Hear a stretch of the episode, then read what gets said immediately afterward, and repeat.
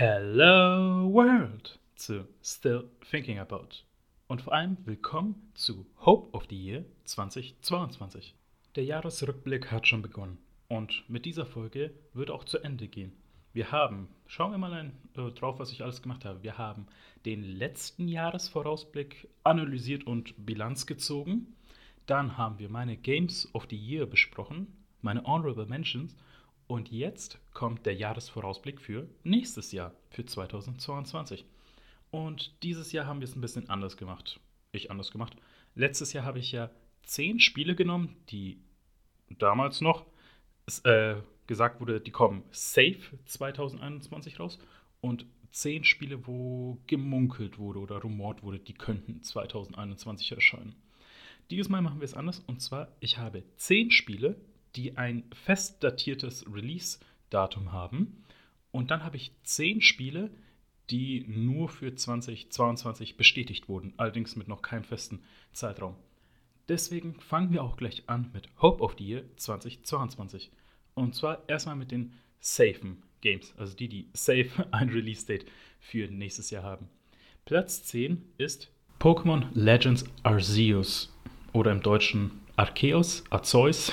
es gibt so viele verschiedene Schreibweisen und äh, Namen, äh, die dieses Pokémon benannt wird. Auf jeden Fall. Fangen wir an, denn es lässt sich zusammenfassen, dieses Spiel mit dem, was wir bisher gesehen haben. Pokémon goes Breath of the Wild. Und das ist eigentlich, glaube ich, der Elevator-Pitch für dieses Spiel gewesen. Denn es ist diesmal endlich ein Weggang von der klassischen Pokémon-Formel, weil Game Freak hat sich in den letzten Jahren okay, das kann man nicht eigentlich in den letzten Jahren sagen, sondern äh, die haben noch nie, sind sie von dieser Formel, die sie haben für die Pokémon-Spiele, mal äh, abgetreten. Sie haben immer diese klassische Formel gehabt mit, okay, du fängst in irgendeiner Stadt an, holst dir ein Starter-Pokémon, acht Arena-Leiter innen und bis dahin halt sammeln, trainieren, entwickeln.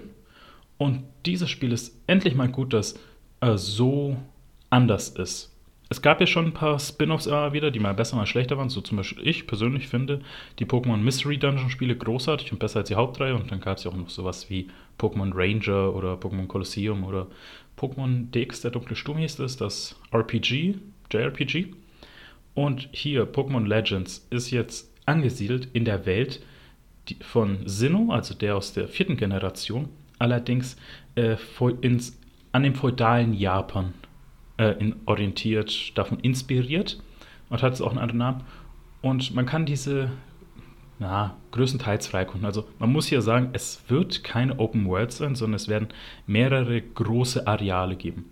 Und deswegen, dieses Spiel ist auf dieser Liste drauf, dadurch, dass es so anders ist und es erfrischend ist, dass diese Pokémon-Formel endlich mal durchgerüttelt wird. Allerdings ist es auch so weit unten auf der Liste aus folgendem Grund und zwar das Spiel sieht grafisch nach Müll aus. Also wirklich, und aber das muss ich auch noch sagen, weil dann werde ich gleich ein bisschen näher erläutern, denn ähm, von dem, was wir bisher gesehen haben, sieht es aus, als ob sich wie ein schlechter Third-Person-Shooter steuert. Und zwar, es gibt ja, hat man vielleicht mitbekommen, das ganze Dilemma um die Trailer. Der erste Trailer, wo es revealed wurde zum Pokémon-Jubiläum, dem 25-Jährigen, das Anfang des Jahres war, Anfang 2021 da war es halt erstmal eine schöne Begeisterung. Oh, Breath of the Wild, im Pokémon-Universum, alles cooler, alles geiler. Allerdings der Trailer, der hat halt da schon geruckelt und die Framerate war irgendwo in Richtung Dia-Show. Dann gab es den zweiten Trailer, der dann wenigstens ein bisschen Erleichterung gebracht hat. Okay, das Ding sieht flüssig aus, hier gibt es ein paar neue Spielelemente, die gezeigt wurden, ein bisschen mehr erklärt wurden. Und dann gab es einen dritten Trailer, der dann mal so ein bisschen richtiger gezeigt hat, wie es ist. Und dann war es auch so, uff, ah, nicht so gut. Also da hat man echt gemerkt, da sind ein paar Mechaniken, die nicht ganz durchdacht wurden oder irgendwie nicht gut implementiert wurden und es nicht sonderlich so spaßig aussieht. Es war halt irgendwie, während man bei Breath of the Wild so gemerkt hat, ja okay, da hat man hier halt diese ganzen Grundmechaniken wie Klettern, Gleiten mit dem Paraglider, Kochen, Kämpfen, klar, und dann halt noch und dann, was halt nicht so gezeigt wurde, waren halt diese ganzen Schickerstein-Fähigkeiten, also diese Werkzeuge, die man hatte und dann halt noch, dass man in den ganzen Schreinen, die es ja so viele gibt, zum Glück, weil ich fand die ziemlich geil, äh, dass es da so viele unterschiedliche Design-Elemente gab und äh, kreative Ideen. Hier ist es mehr so, da wurde in dem Trailer irgendwie alles schon gezeigt, so hey, hier fängst du Pokémon, indem du dich anschleichst und einen Ball gleich auf sie wirfst. Du kannst auch in den Kampf gehen, aber du kannst auch einfach gleich fangen. Du kannst schleichen, du kannst deinen Charakter äußerlich verändern, was für äh, Pokémon-Spiele tatsächlich groß ist, aber ich denke mir, das ist bei den meisten Spielen nicht mal wirklich der Rede wert.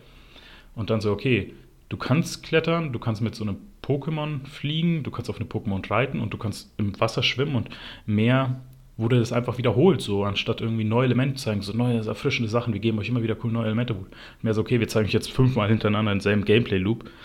Und da ist halt meine Begeisterung auch etwas geschwunden. Allerdings, ich hoffe, dass dieses Spiel gut wird, weil wenn es jetzt schlecht wird, dann ist das ein Zeichen für Game Freak, okay, wir gehen zurück zur alten, veralteten Formel weil die hat ja immer funktioniert. Ich meine, die Pokémon-Spiele sind jedes Jahr, in dem sie erscheinen, auch in den Top 10 der bestverkauftesten Nintendo-Spiele. Und wenn dieses Spiel scheitert, dann haben sie ja wohl endgültig gemerkt, okay, wir gehen halt nur noch auf Classic und Old School. Allerdings, wenn dieses Spiel gut wird, dann denken sie sich vielleicht, dass sie sich mehr trauen. Ich bin jetzt echt kein großer Fan von Game Freak als Videospielentwicklerteam, weil die halt, ja, die haben Pokémon gemacht, das halt seit 25 Jahren immer dasselbe ist. Und dann haben sie noch zwei andere Spiele in ver jüngster Vergangenheit gemacht. Zum einen es hieß, glaube ich, Dumbo the Badass Elephant, was so ein. Das wäre eigentlich ein Mobile-Spiel gewesen, eigentlich nicht mal das wird. Das halt, wo man einen Elefanten mit einer Schleuder hochschleudert und dann halt so lange in der Luft halten muss, wie es geht. Und dann haben sie noch ein anderes RPG gemacht namens äh, Little Town Hero, was auch nicht so gut angekommen ist. Deswegen, dieses Spiel könnte ein kleiner Hoffnungsträger sein. Und ich dachte mir, ist ein guter, äh, guter Pick, um damit Hope of the Year einzuleiten. Ähm, kleiner Punkt, den ich aber auch noch anmerken will, das heißt ja Pokémon Legends, Doppelpunkt Arceus. Erstmal, das kann halt nur als Franchise sein, das Pokémon Legends Franchise. Dann sagt man, okay, nächster Teil ist dann irgendwie Pokémon Legends Rayquaza oder Mewtwo oder irgendwas anderes. Aber vor allem Arceus, was ja in der Pokémon-Lore das Gott-Pokémon ist, also wirklich so das Erschaffer-Pokémon. Bisher wurde nicht ein einziges Mal wirklich Arceus gezeigt. Ich glaube nur maximal so in der, im Outro für den ersten Trailer. Und ich frage mich immer noch, was genau hat Arceus mit diesem Spiel zu tun? Ist er einfach in diesem Spiel enthalten? So wie man irgendwie sagt, ja, okay, Rayquaza war auch in Pokémon Smaragd enthalten, aber hat nicht wirklich. Ein okay, Rayquaza hat Einfluss auf die Story gehabt, aber wie genau spielt Arceus in diesem äh, Teil eine Rolle, dass man sagt, das hier ist das Titel-Pokémon, das Cover-Pokémon auch, also sowohl im Namen steht als auch auf dem Cover ist. Es sind halt sehr viele Fragen, vor allem das Spiel erscheint am 28. Januar schon, also Ende des ersten Monats, also ich sag mal, zum Aufnahmezeitpunkt ist das knapp über einen Monat entfernt. Ich nehme es hier Mitte Dezember auf. Aber ah, ich hoffe, da kommt jetzt echt noch ein Trailer irgendwie, der ein bisschen was erklärt. Ich werde, glaube ich, erstmal die Reviews abwarten. Auch wenn ich mich darauf freue, warte ich erstmal ab, weil das kann ja auch ein kompletter Griff in die Hose sein. Für Nummer 9, also beziehungsweise Platz 9, und dieses Spiel erscheint am 11. Januar, sogar noch etwas früher als Pokémon Legends Arceus. Es ist nämlich Weird West. Ja, ein Spiel, das vielleicht nicht jedem etwas sagt. Es basiert auf dem Pen and Paper Weird West. Und ich bin darauf mal gestoßen, weil ich vor kurzer Zeit erst mein eigenes Pen-and-Paper-Abenteuer geschrieben habe und auch geleitet habe. Ich war Spielleiter. Und da habe ich mir halt geschaut, okay, was sind so coole Charakterklassen, die es gibt, was sind so coole Elemente, die es gibt, und bin ich auf Weird West gestoßen, was so geile Charakterklassen hat. Also hat man klar solche Sachen wie Cowboy, Sheriff und so, weil spielt im Westen, aber auch dann noch solche anderen Sachen wie zum Beispiel ähm, Archäologe, Paläontologe, was zwei verschiedene Sachen sind, oder auch dann ähm, Schamane und äh, dann auch noch sowas wie äh, ich will nicht Stewardess sagen, sondern so Bedienstete auf einem Zug. Also da hat man, oder auch, ähm, was war da noch was Geiles, was ganz Geiles, so Snake Oil äh, äh, Verkäuferin. Also hat man super viele verschiedene Sachen, so von den ganzen Standards, die man im Westen erwartet, bis hin zu so komplett weirden Sachen, wie halt Weird West.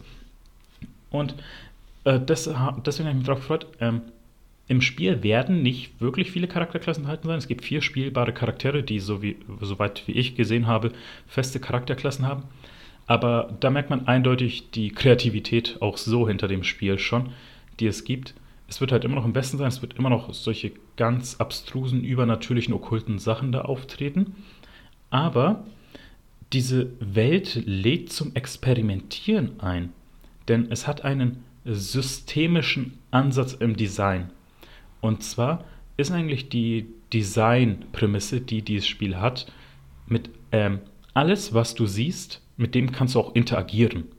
Und das ist halt interessant, also dass halt da nicht einen vorgefertigten Pfad gibt, sondern dann halt wirklich zehn verschiedene Pfade. Hoffentlich, muss man sagen, hoffentlich. Das ist jetzt alles nur, was man bisher von den Trailern sehen konnte.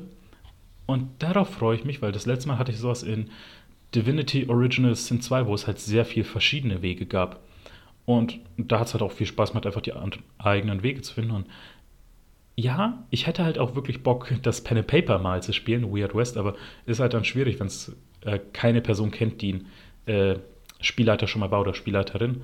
Weil, jetzt kann ich auch erzählen, der Grund, warum ich ein eigenes Pen and Paper geschrieben habe, ist, weil ich einfach nicht weiß, wie man diese Pen and Paper Bücher liest, die Dungeons Dragons oder die der anderen Lizenzen. Und vor allem, ich hatte halt auch einen kreativen Anspruch an mich selber. Also ich dachte mir so, nee, ich will dann schon was Eigenes machen. Deswegen konnte ich mir auch keine Hilfe bei anderen Pen and Paper Büchern holen, weil ich halt keinen Plan hatte, wie man die da macht. Deswegen, ich habe eine eigene Story, eine eigene Welt erschaffen und ein eigenes Regelwerk. Wenn ihr wollt, schreibt mir, vielleicht kann ich das mal im Podcast ein bisschen mehr erzählen. Aber das ist eine andere Sache. Ähm, ja, also dementsprechend, das ist die Alternative, weil dadurch, dass ich halt das Pen and Paper höchstwahrscheinlich in absehbarer Zeit nicht spielen kann, wird es halt das Videospiel werden. Ähm, dann zu Platz 8. Und dieses Spiel erscheint am 25. Februar und es heißt Monarch. Monarch würde ich beschreiben als Persona in Dark, also in dunkler, in ernster. Ähm, nicht zu verwechseln mit Shin Megami Tensei, weil jetzt wird es ein bisschen spielhistorisch und vielleicht ein bisschen kompliziert, deswegen stay with me. Und zwar, es gab zuerst die Megami Tensei-Reihe, JRPG-Reihe von Atlus. Die wurde dann irgendwann neuer gemacht, einfach weitergeführt, namens Shin Megami Tensei. Shin steht ja immer für neu im Japanischen. Und ein Spin-off dieser Reihe ist Persona. Also, und das ist das Interessante, weil die Spin-off-Reihe Persona ist mittlerweile erfolgreicher und bekannter und beliebter als die Hauptreihe Shin Megami Tensei. Auf jeden Fall, ähm, Monarch ist von ehemaligen Atlus-Entwicklern, die so ihre eigene Persona-Version machen, kann man sagen. Und zwar das Spiel Monarch spielt an einer Schule, aber auch gleichzeitig in einer anderen Dimension, die so ein bisschen albtraumhafter angehaucht ist, sagen wir mal. Das heißt, da hat man schon mal dasselbe Grundkonzept wie Persona 5, was ich persönlich mochte. Sehr sogar. Allerdings kommen hier dann auch die eigenen Takes auf das ganze Konzept. Und die finde ich echt interessant. Und zwar erstmal das Charaktersystem basiert auf dem eigenen Ego.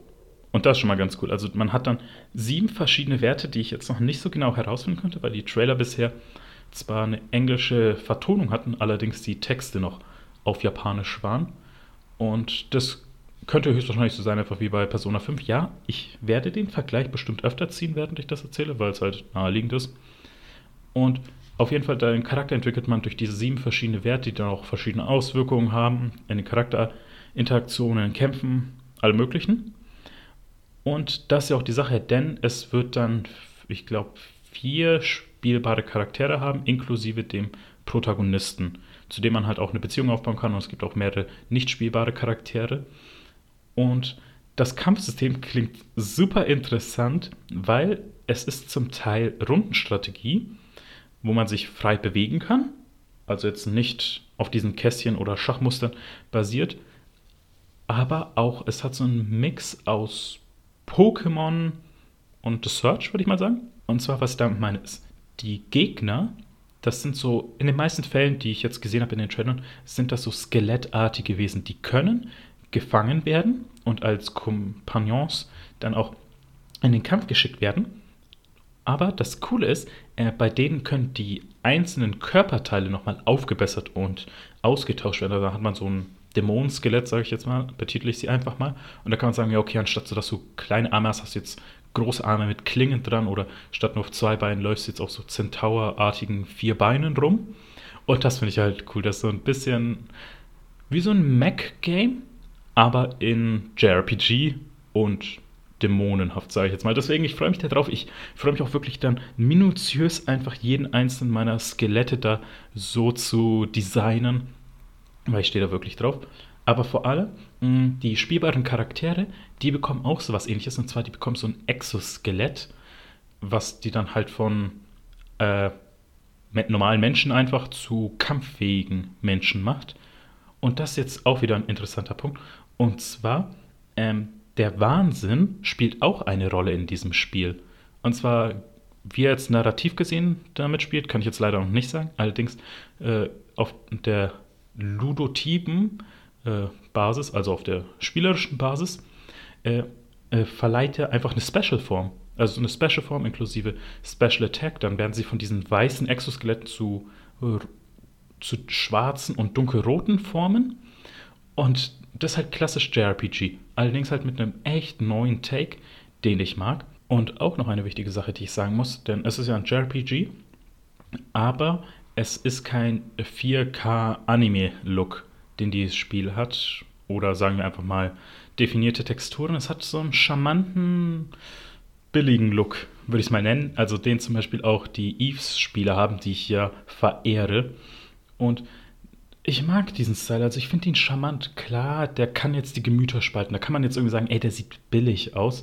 Verstehe ich auch, war auch mein erster Gedanke. Allerdings, ich habe mir das dann einfach im Trailer dann ein bisschen weitergeschaut und meinte, nee, das mag ich. Ich mag einfach dieses robuste, dieses nicht glatt polierte. Es zeigt halt einfach so ein bisschen mehr Charakter, anstatt wenn jetzt jedes Spiel einfach gleich aussieht. Deswegen, Monarch, freue ich mich drauf. Es wird, glaube ich, bestimmt eins der höheren JRPGs. Also ich habe viel Erwartung dran, weil das, was ich gesehen habe, hat mich schon vor Freude erstrahlen lassen. Und vor allem, wenn ich dann weiß, das sind ehemalige EntwicklerInnen von Altus, dann erwarte ich halt schon viel. Beim nächsten Spiel, bei Platz 7, erwarte ich einfach nur Bad Shit Insanity. Das kann ich anders nicht sagen. Denn es handelt sich um das Reboot der Saints Row-Reihe. Das erscheint am 23. August. Und ich bin ehrlich, also ich mag die Saints Row Spiele. Ich habe Teil 3 und Teil 4 gespielt. Ich mag Teil 4 mehr als Teil 3. Das ist aber eine Diskussion für ein anderes Mal. Ich weiß nicht, ob ich dazu komme. Und ich war am Anfang skeptisch, als ich den ersten Trailer gesehen habe. Ich fand zwar cool, dass sie gleich am Anfang einen Dinosaurier gezeigt haben, allerdings es sah mir dann viel zu ernst und viel zu in Anführungszeichen normal, weil die Reihe hat sich immer dadurch definiert, also die Saints Row Reihe, äh, durch ihre Verrücktheit und vor allem diesen bunten Look. Und diesmal sah es einfach aus, als ob man versucht hat, GTA 5 nachzumachen. Es spielt ja irgendwo in, in irgendeiner Wüste. Ich will jetzt nicht unbedingt Las Vegas sagen.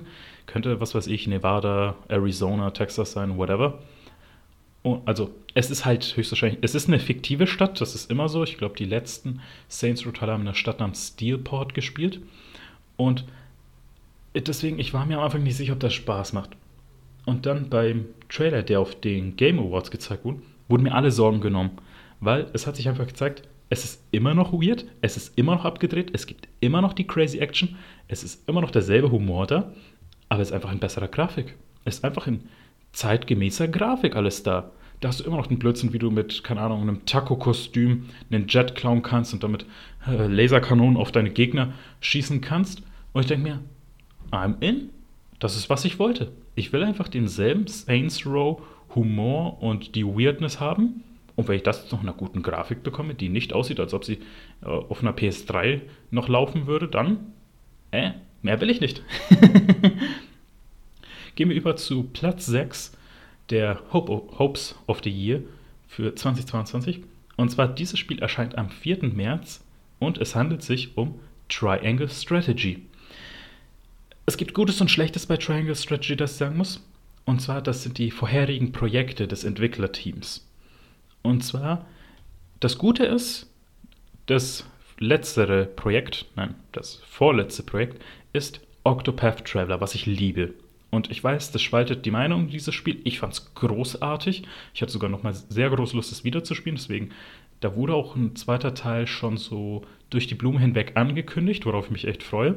Und vor allem Octopath Traveler ist ja auch jetzt für mehrere Konsolen äh, Plattformen erhältlich, sorry.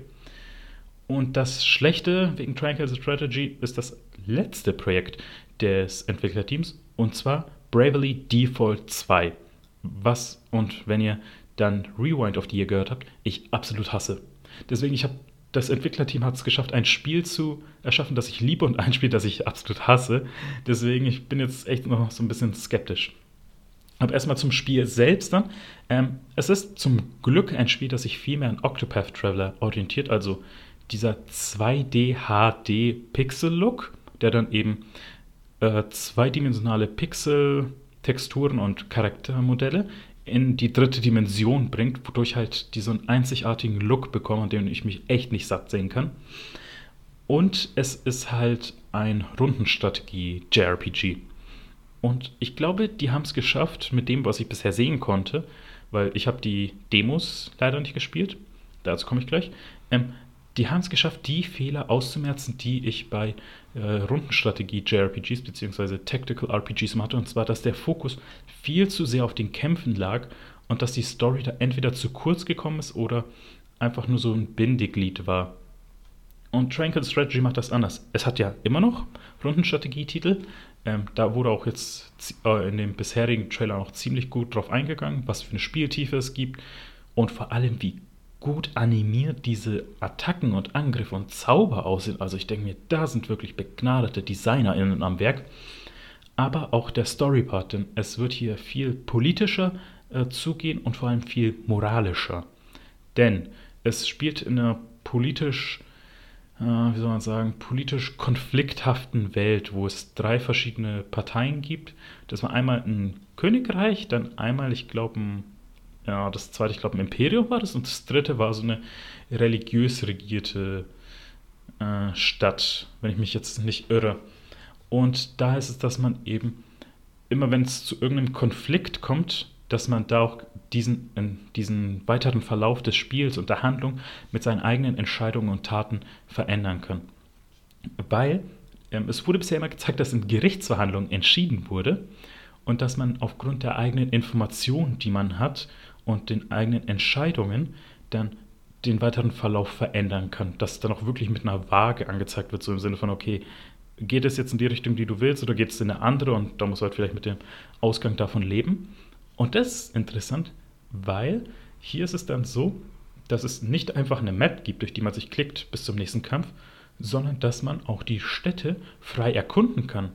Und das ist halt interessant, weil das die meisten taktischen Rollenspiele einfach nicht machen, und vor allem in diesem wunderschönen, das kann ich nicht genug hervorheben, wunderschönen Pixel-Look, einfach diese Städte zu sehen und dann auch, was man bisher gesehen hat von den Concept Arts und Artworks, gibt es halt vier verschiedene Landschaften und Szenerien und Biome und die dann einfach zu sehen, ich freue mich darauf. Also wirklich, die Musik ist auch wieder top-notch. Ich liebe diesen Pixel-Look. Ich würde mir wirklich äh, alte JRPGs von der, vom SNES und von der PS1 in diesem Look remastered oder remaked sehen. Entweder das oder sagt einfach gleich, wir gehen full äh, Final Fantasy 15 und bringen es auf den Stand der Technik, weil das war auch ziemlich geil. Ähm, darauf freue ich mich, weil dann das hier nicht das typische ist, so JRPG, okay, es geht darum, du bist der Held, der am Strand oder irgendwo erwacht, hat sein Gedächtnis verloren und irgendwie endet es damit, dass du die Welt retten musst und Gott besiegen musst, sondern dass hier auch wirklich auf diese politische Ebene geht und auch vor allem viel mehr mit Moral gespielt wird, das mochte ich. Das hat mir auch gefallen. Das war auch ja bei ähm, Sekunde Fire Emblem Free Houses zum Teil so. Gegen Ende ist dann auch wieder so in dieses typische Gang, okay, du musst da jetzt irgendwie so götterähnliche Wesen oder super übermächtige Wesen besiegen, um die Welt zu retten. Ja, aber trotzdem, ich mag es halt auf diese Art lieber. Und das mochte ich auch bei Octopath Traveler, dass sie dort so gute Geschichten erzählen konnten weil es war ja nicht eine durchgängige Geschichte mit acht ProtagonistInnen, sondern es waren acht einzelne Geschichten. Und das finde ich toll. Und vor allem, also erstmal die einzelnen Geschichten haben mir echt gut gefallen. Ich glaube, von den, ich muss jetzt mal schauen, von acht Geschichten mochte ich jede einzelne. Also es gab klar welche, die ich mehr mochte. Wie jetzt zum Beispiel, meine Lieblingsgeschichte war die von Elfin, hieße. Das war der Apotheker. Die hat mir am meisten gefallen, weil die so nahbar war. Die war halt wirklich aufs Thema Moral geprägt und zwar mit dieser Entscheidung, wenn du ein Arzt bist oder in seinem Fall ein Apotheker und geschworen hast, allen Menschen zu helfen, würdest du dann auch einem Mörder helfen? Und dann hat Alvin halt dahingehend Gewissensbisse und Konflikte. Und das fand ich äh, interessant, wie sie das gemacht haben. Vor allem aber auch, wie sie da das Klassensystem und Jobsystem einfach interpretiert haben, umgesetzt haben auch und vor allem außerhalb der Kämpfe eingesetzt haben.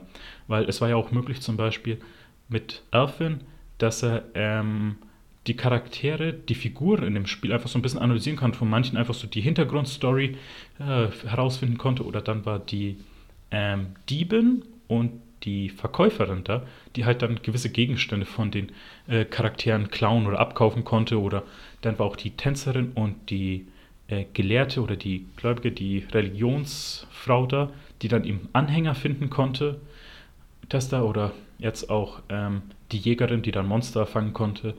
Also da, äh, da waren so viele kreative Ideen einfach umgesetzt, wo ich mir dachte, dieses Spiel, Octopath Traveler, hat so vieles gut im JRPG-Genre äh, gemacht, dass ich halt aufs nächste Projekt sofort kaufen würde. Das war allerdings am Bravely Default, weswegen ich die Meinung zurückziehe und es revidiere im, zu der Aussage, ich kaufe mir das nächste Spiel sofort, das wie Octopath Traveler von den Entwicklern ist. Und das ist eben Triangle Strategy. Ich freue mich darauf zu sehen, wie sie das Klassen- und Jobsystem umsetzen, weil ich hoffe, dass sie das haben. Es sah auch so aus, als ob sie das haben, weil sie die Charaktere, die da waren, mit äh, eigenen Charakterklassen angekündigt haben. Deswegen, ich bin sehr guter Dinger. Jetzt kommen wir zu den Top 5 und das wird, glaube ich, eine harte Nummer. Denn hier, die Spiele, die kommen, in meinen Augen, die geben sich nichts. Da war es wirklich ein paar kleine Entscheidungen, die das entschieden haben. Denn das nächste Spiel, Platz 5, erscheint am 25. Februar und ich glaube, die meisten wissen schon, wovon ich rede, weil sehr viele von euch auf dieses Datum hinfiebern und es nicht erwarten können und bestimmt sogar ein paar von euch sich gedacht haben, dass sie den Eric Cartman machen und sich einfrieren lassen, um die Zeit bis dahin zu überbrücken und zu verkürzen. Denn am 25. Februar erscheint Elden Ring. Ja, es gehört auch auf die Liste, weil ich bin auch ein Souls-Fan. Allerdings kein so großer, dass ich sage, ich packe es auf Platz 1. Ich glaube, wenn ihr auch nur einmal einen Podcast von mir gehört habt, könntet ihr schon hören, was auf Platz 1 ist. Bei Elden Ring. Die Zusammenfassung ist einfach Dark Souls in einer Open World.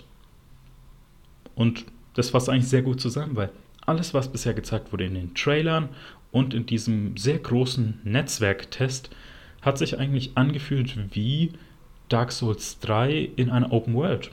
Und das ist nichts Schlechtes, muss ich sagen, weil Dark Souls 3 ist ein gutes Spiel. Per se finde ich das erstmal gut.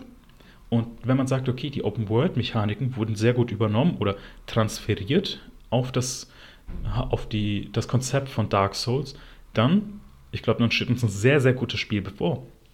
Ähm, deshalb natürlich die Frage, wie, ist die, äh, wie sie die Open World hinbekommen haben.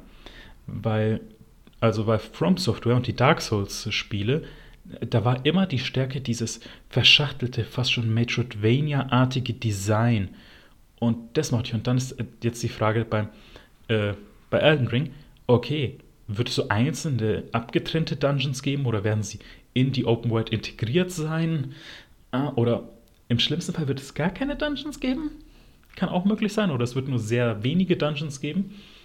Und, aber ich muss auch sagen, da waren so kreative Ideen wieder dabei, weil, also das, was man bisher gesehen hat, das ist so, warum ich einfach Dark Souls liebe, weil die so eine Kreativität mit einer Selbstverständlichkeit verbinden. Ähm, zum Beispiel in diesem Network-Test, der gemacht wurde, da, da haben ja auch viele StreamerInnen dann einfach das alles hochgeladen dann gingen immer die Playthroughs von denen so drei, vier Stunden. Und da konnte man dann schon viele Sachen sehen, auch viele detaillierte Sachen, so wie ganze Bosskämpfe, verschiedene Waffen, Kampfstile, aber auch so kleine Orte und Charaktere. Ähm, ich habe mir jetzt mal einfach mal drei Sachen rausgesucht, wo ich dachte, ey, ich habe so Bock drauf. Und die haben mir schon wieder so dieses, dieses erfreudige, dieses euphorische Kribbeln gebracht, warum ich das, äh, mich auch so sehr drauf freue. Und zwar zum einen, da war einfach an einem Strand, war da so ein unsichtbares Wesen, was Fußspuren hinterlassen hat. Und man nicht irgendwie genau wusste, okay, was kann man da machen? Muss man es ansprechen? Muss man es töten? Muss man es angreifen? Muss man das irgendwie weglocken? Und ich fand es einfach, das war so was Selbstverständliches. So, ja, da ist halt irgendwie ein unsichtbares Wesen da am äh, Stand. Muss jetzt mal schauen, wie du das irgendwie findest. Ich glaube, das war so ein leuchtender Orb vielleicht sogar. Ich bin mir jetzt nicht mehr sicher. Aber das, dass halt einfach da so nebenbei so interessante Sachen findest. Oder ähm, dass auch eine kleine Insel zu sehen war. Und dann halt die Frage ist, wie kommst du da hin? Weil ich glaube, das war nicht, dass man da hinschwimmen konnte. Beziehungsweise in den äh, Videos, in den Streams, die ich mir angeschaut habe, ist keiner zumindest hingeschwommen. Deswegen es wohl irgendeinen anderen Weg geben muss. Und das ist ja das Tolle an dem Worldbuilding von From Software das, und vor allem Dark Souls, weil alles, was du siehst, kannst du auch bereisen und kannst dahin und ist spielbar. Das heißt, es muss irgendeinen Weg geben, auf diese kleine Insel zu kommen. Und ich freue mich darauf herauszufinden, wie das geht. Und ähm, meine liebste Idee, das ist so ein kleines Detail, wo ich mir aber gedacht habe, wie toll ist das? Also wie interessant. Und zwar es gibt so eine Kutsche in dem Spiel oder in dem Bereich, den man spielen konnte, im Anfangsgebiet, gab es eine Kutsche, die gezogen wurde von zwei Riesen, so von zwei Trollen, würde ich eher fast schon sagen. Allerdings waren die nicht angekettet, sondern die hatten einen riesigen, riesigen Flock, der durch ihren Rücken und Brust gerannt wurde, wodurch sie an dieser Kutsche befestigt war. Und ich dachte mir so, das fängt den Vibe von den Souls-Spielen und dieser Dark Fantasy gut ein und vor allem es hat was Neues gemacht. Anstatt zu sagen, hier seid eingekehrt, hat man gesagt, so nein, direkt Vlog durch euren äh, Oberkörper. Aber, ah, denn das ist auch ein wichtiger Punkt, denn Elden Ring erscheint eine Woche nach einem anderen Spiel, das viel höher auf dieser Liste ist. Und da wird sich ja zeigen, oh, ich will dieses andere Spiel nicht durchrushen, sondern ich will mir meine Zeit nehmen und das genießen. Deswegen muss ich noch äh, entscheiden, was davon ich nehme. Äh, auch ein Punkt, den ich ansprechen will, denn in diesem Spiel stammt die Lore, also die Hintergrundgeschichte nennen wir es jetzt mal, von George R. R. Martin, also dem Game of Thrones Macher. Und was bisher zu sehen war, lässt ahnen, dass die Hintergrundgeschichte bzw. die ganze Geschichte von Elden Ring wieder so kryptisch in den Item-Beschreibungen äh, hinterlegt ist. Ist, glaube ich, das beste Wort, weil die wird ja nicht aktiv erzählt. Und dann ist ja auch die Frage, wie gut wird es dann sein oder wie ausschlaggebend wird es dann sein, wenn George. R. Martin im Grunde Item-Beschreibung geschrieben hat, wenn wir es jetzt ein bisschen paraphrasieren und klar Scherz machen. Vor allem, bestimmt viele haben sich gefreut, als sie gehört haben, ja, okay, der Game of Thrones-Macher wird es schreiben. Ich allerdings muss hier gestehen, ich habe in meinem ganzen Leben nur zwei Folgen Game of Thrones gesehen. Also ist, bei mir ist mehr so, ich habe mal, ich habe die, ich kenne die Serie und ich kenne die Memes und ich weiß, was für ein Outrage es gab zur letzten Staffel. und vor allem, das ist ja auch die Sache, weil ich glaube, der Großteil geht ja nicht aktiv ins Item-Menü und liest sich dann die Beschreibung durch, sondern wir schauen auf YouTube bei Vartivedia nach, der uns dann die Story erzählt. Oder in den Ladezeiten lesen wir uns die äh, Infotexte durch. Und da ich das ja auch für die Next-Gen-Konsolen oder New-Gen-Konsolen werden sie auch gerne mal genannt, sind die Ladezeiten kürzer. Und dementsprechend wird es halt auch höchstwahrscheinlich äh, kürzere, äh, kürzere Infotextzeiten geben wo sich dann auch fragt, ob wir überhaupt was mitbekommen. Und das Wichtigste, und das könnte eine Grundsatzdiskussion werden, denn braucht es überhaupt eine Story in einem From Software Game? Weil die meisten spielen es ja nicht für die Story. So, da kann man sich auch ein Video anschauen, weil das ja auch der geläufige Weg bei den Soulspawn-Titeln ist. Man spielt es ja eher für viele andere Sachen, die, für die Herausforderung, für manche auch den Spaß, das Erkunden, irgendwie, aber viele andere Gründe. Aber die Story war niemals der Grund, und da habe ich mir auch gefragt, als dann vor einer Weile, Ende des Jahres, ein Story-Trailer zu Elden Ring erschienen ist und ich mich währenddessen gefragt habe, muss ich den jetzt eigentlich zu Ende schauen? Will ich das überhaupt? Ich meine, ich werde höchstwahrscheinlich nichts von der Story mitbekommen, obwohl ich ja großer narrativer Fan bin. Deswegen, das lasst es mich wissen, ob euch eine Story bei Elden Ring wichtig ist. Schreibt es mir auf Instagram, schreibt es in die Podcast-Bewertung oder schreibt es mir per Mail. Ihr findet einen Weg. Kommen wir zu Platz 4. Und zwar, dieses Spiel erscheint am 25. März und wirklich, die, das erste Quartal 2022 ist so vollgestopft mit großartigen Titeln. Ich glaube, der Großteil dieser Liste bezieht sich auf das erste Quartal und das zweite Quartal auch. Denn am 25. März erscheint Tiny Tinas Wonderland. Und wirklich, Borderlands ist so geil. Ich bin ein sehr großer Fan der Serie. Denn ich habe auch dieses Jahr 2021 Borderlands 3 nochmal gespielt und die Add-ons zum ersten Mal gespielt.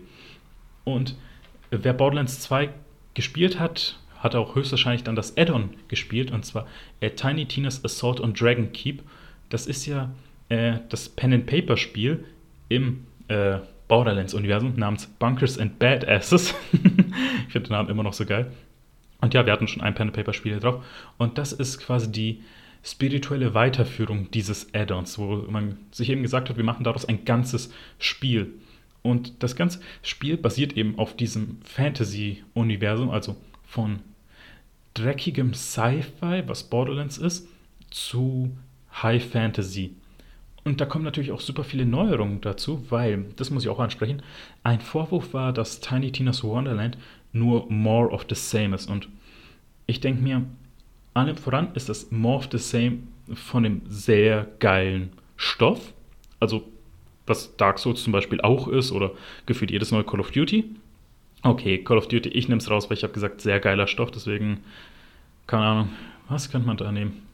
Es äh, fällt mir gerade nichts ein, wo ich sage, ich nehme mal alles. Äh, ich sage Yakuza. Yakuza ist auch More of the Same vom selben geilen Stuff. Also, hm. Aber vor allem, ähm, tatsächlich gesehen, ist Tiny Tina so eine weite Entfernung zu den Hauptdelen, weil allem voran erstmal das Setting, das ist ja ein Fantasy-Setting. Zweitens, es gibt halt eine Overworld, eine Oberwelt, auf der man sich bewegt in klassischer JRPG PS1-Manier. Äh, da hat man ja auch, das heißt, es wird nicht mehr sehr große oder schlauchige Areale geben, die miteinander verbunden sind, sondern man bewegt sich von Ort zu Ort auf einer Karte und ähm, es wird mehrere Charakterklassen geben. Davor war es ja so, dass die Charaktere an ihre Charakterklasse gebunden waren. Hier wird es, so wurde es halt zumindest bisher herausgegeben, muss ich sagen, ähm, dass man eine Hauptklasse haben kann und eine Nebenklasse noch dazu, die dann halt eben auf den Loot-Shooter angepasst sind. Und vor allem das ist ja auch eine Sache, dass eben viele Ausrüstungskategorien verändert wurde, dass man jetzt auch sowas wie Amulette tragen kann, was halt, ja okay, einfach ein anderer Titel für einen Ausrüstungsgegenstand, den man davor auch haben konnte, aber auch, dass man solche Sachen wie Zauber und sowas einsetzen kann, was halt nochmal was anderes reinbringt. Und ey, ich habe die Trailer gesehen, es ist halt derselbe Humor, es ist dieselbe Insanity und vor allem ist der geile Looter-Spaß. Äh, Loot-Shooter-Spaß, muss ich so sagen. Weil die machen halt auch einfach super viel Fun, die kann man immer wieder spielen kann man auch immer wieder einfach so ein bisschen, hey, ja, ich sage es, ich, ich sag's, es ist einfach ein bisschen rumballern.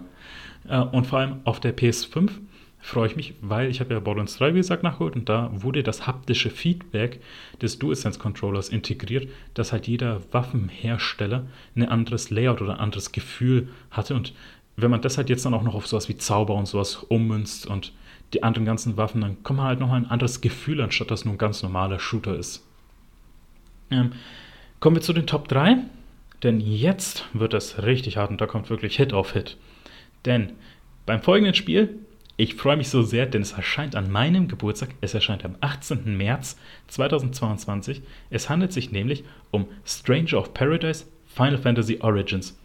Und das ist eigentlich im Grunde Final Fantasy meets Dark Souls oder eher gesagt Neo, weil dieses Spiel nicht direkt von dem typischen Square Enix Studio kommt, sondern von Team Ninja, die die Neo-Spiele gemacht haben, die von Koei Tecmo sind.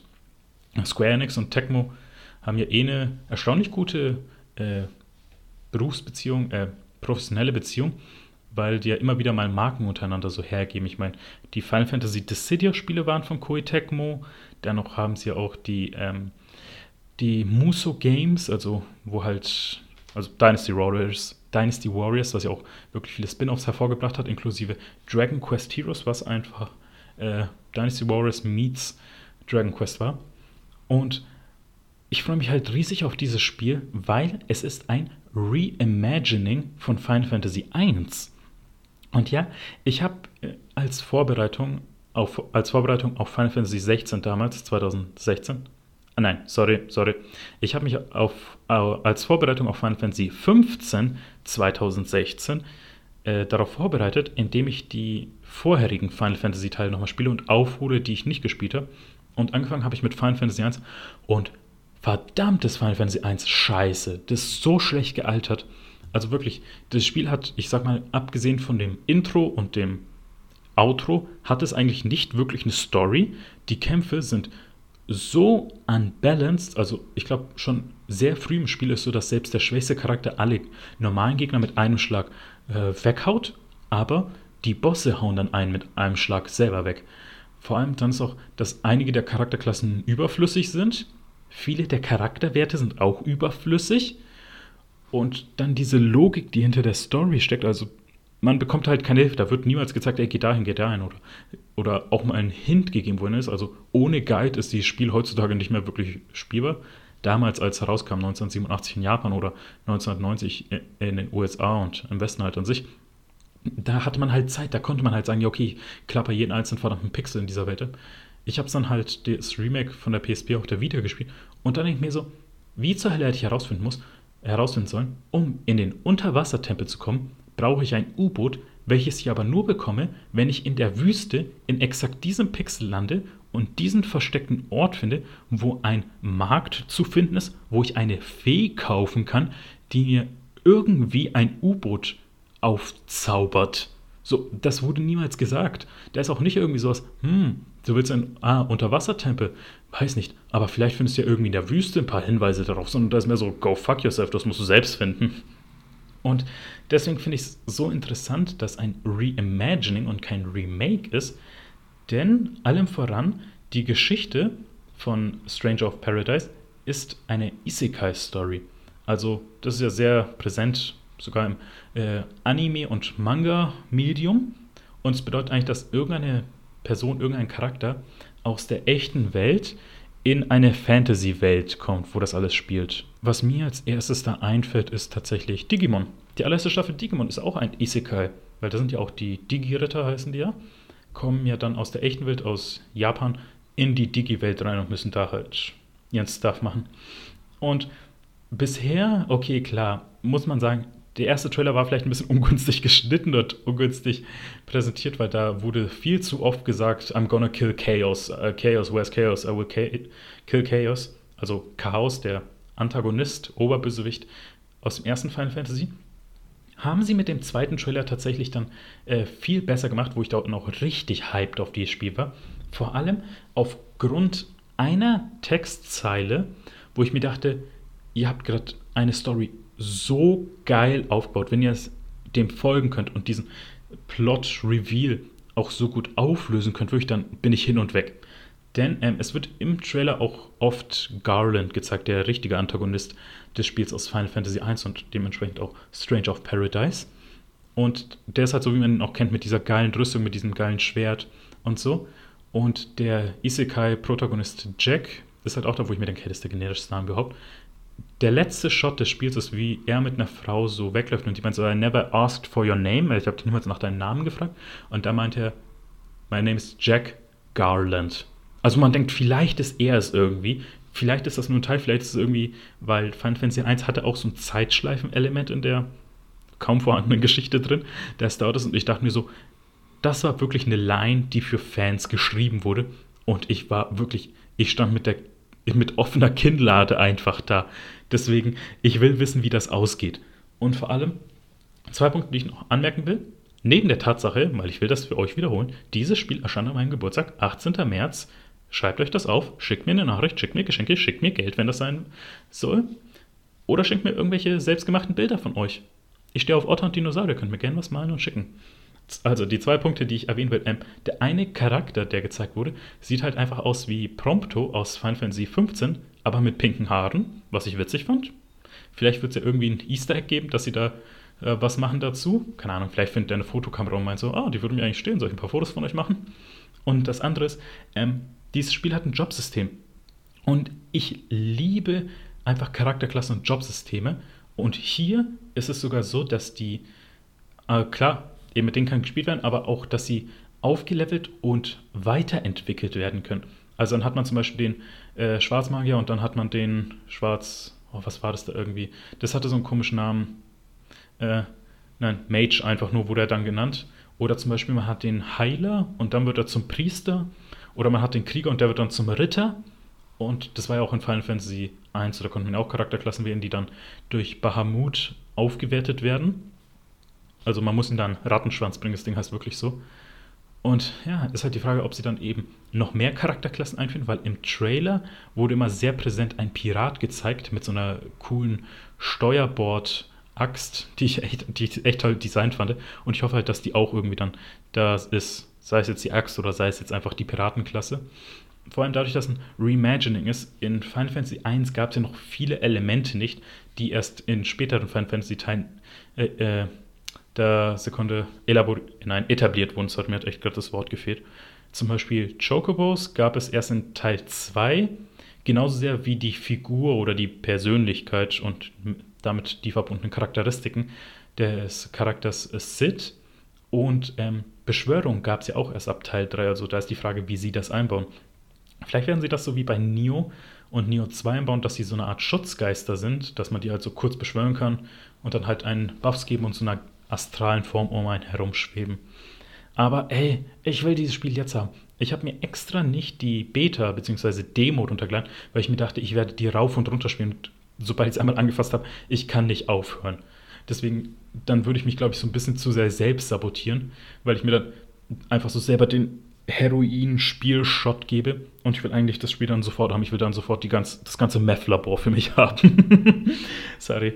Ähm, Kommen wir zum vorletzten Spiel für die erste Top 10. Und zwar, dieses Spiel erscheint am 18. Februar und ich habe es gesagt, denn dieses Spiel erscheint eine Woche vor Elden Ring, was meine Entscheidung, welches Spiel ich mir holen werde, massivst erschwert. Denn es ist Horizon Forbidden West. Und ich werde euch sagen, für Horizon Zero Dawn, den ersten Teil, habe ich mir sogar extra eine PS4 geholt, damals. Also ich weiß nicht, ich habe mir erst Mitte 2015 eine geholt und ich habe den Trailer gesehen und dachte mir, okay, Entscheidung steht fest, ich will jetzt eine PS4 haben. Und es gab vier Spiele, warum ich mir dann auch eine PS4 geholt habe. Zum einen Horizon Zero Dawn, dann zwei kleinere Titel. Zum einen ähm, das Stealth, äh, das Stealth-Spiel Republik, wo Gravity Rush ein geiles Easter Egg hat.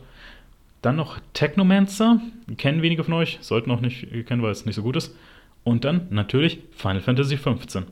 Deswegen ist halt jetzt, ja, muss man sagen, ich habe mir auch eine PS5 geholt für Final Fantasy 16, also die Tradition lebt fort. Deswegen halte ich natürlich sehr viel von der ganzen Reihe von Horizon und meine Erwartungen sind auch hoch an Horizon Forbidden West, die sich eigentlich zusammenfassen mit, was meine Hoffnungen sind, größer, mehr, besser, kreativer. Das ist alles, was ich will, wirklich. Und ich bin happy dann, mehr als happy sogar, weil ich fand den ersten Teil einfach überragend. Vor allem jetzt von dieser von dem kreativen Setting mit den Maschinen auf dieser Natur zurückeroberten Postapokalypse oder Post-Postapokalypse, soweit wie es herlag.